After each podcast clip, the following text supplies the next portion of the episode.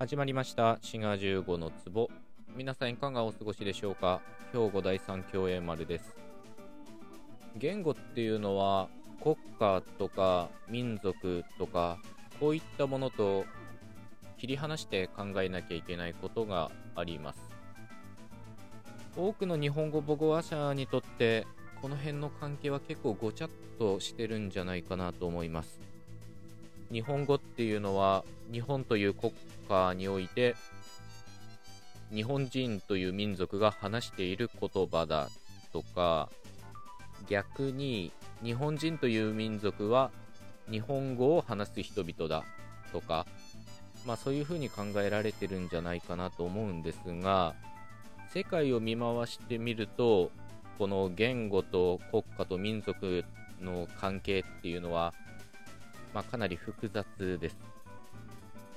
まあ、複雑な場合の方が多いと思います。例えば多民族国家っていうのがありますよね。つまり一つの国家という単位の中に複数の民族が暮らしているということですよね。あるいは長い人類の歴史の中である民族の言語が他の民族の言語にとって変わられるということもたびたび起こっています。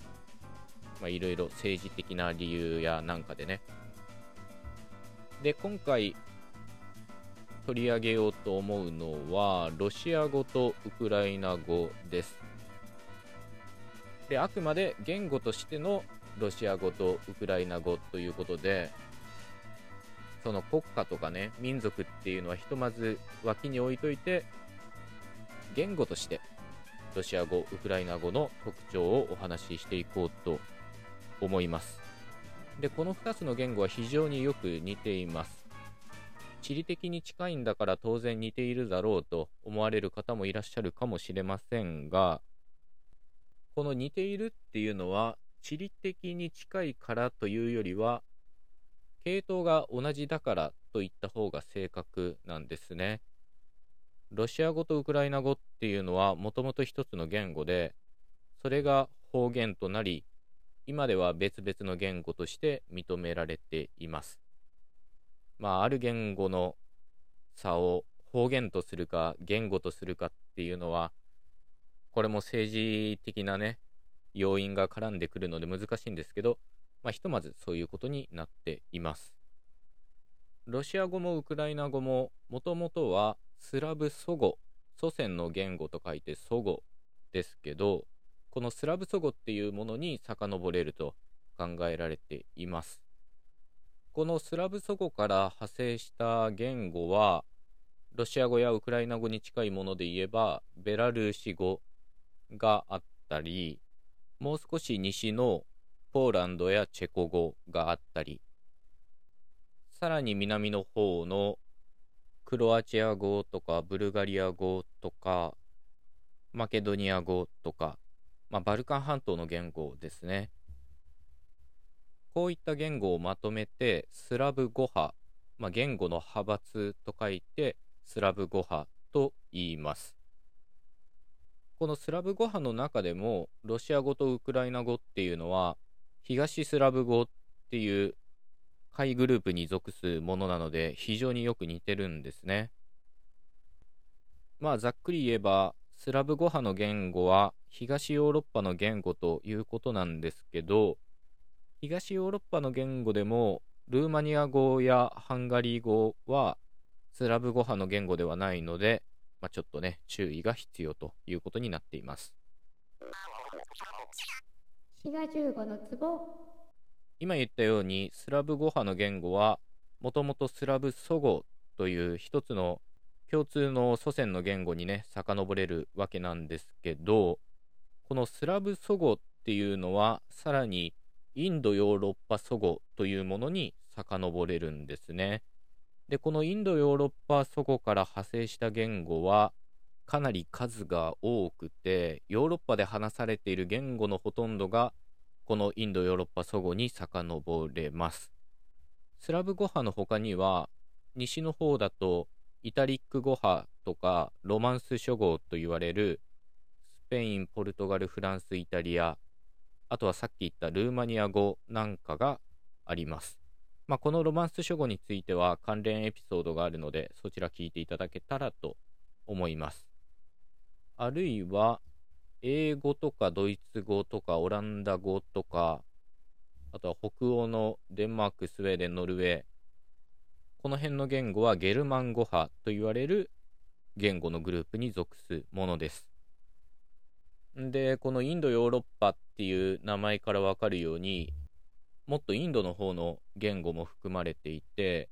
ヒンディー語とかウルドゥー語とかペルシャ語っていうのも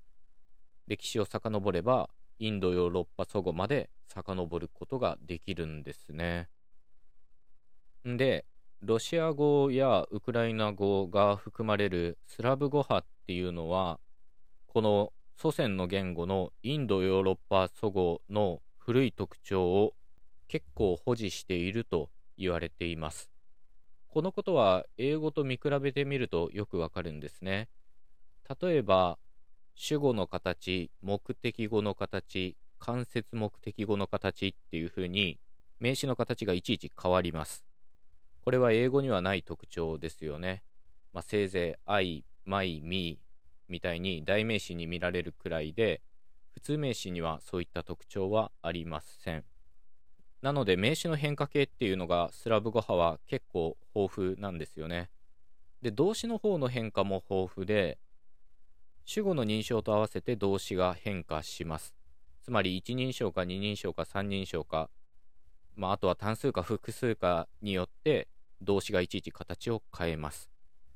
まあ、やっぱり英語はこういう特徴はなくて、一応三人称単数現在の S っていうのがありますけど、あとは B 動詞か。まあ、英語では認証によって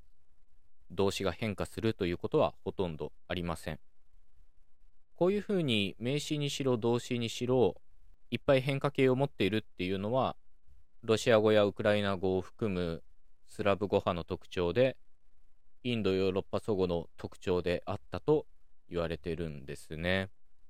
こういうふうに何が主語で目的語かっていうのが名詞の形でわかるし動詞は動詞で主語によって形を変えるのでそうなると語順は割と自由なんですよね。で、これも英語とかなり対照的で、英語っていうのは何が主語で目的語かっていうのは語順によって固定されているので、そこもね、スラブ語派と英語の大きな違いということができます。滋賀15の壺あと、ロシア語とウクライナ語に共通する特徴といえば、キリル文字を用いることじゃないかなと思います。スラブ語派の言語は結構キリル文字を使うんですけど、このキリル文字っていうのは、最初は面食らうかもしれないんですけど、そんなに複雑なものではないので、一回身につけてしまえば、まあ意味はわからなくても、読んだり書いたりはできるようになります。というわけで今回はロシア語とウクライナ語についてお話ししました。どちらもスラブ語派という言語のグループに属して古いインドヨーロッパ祖語の特徴を結構保持している言語ということでした。関連エピソードも概要欄貼っておくのでそちらもぜひ聞いていただけたらと思います。それではまた次回のトークでお会いいたしましょう。お相手はシガ15でした。またね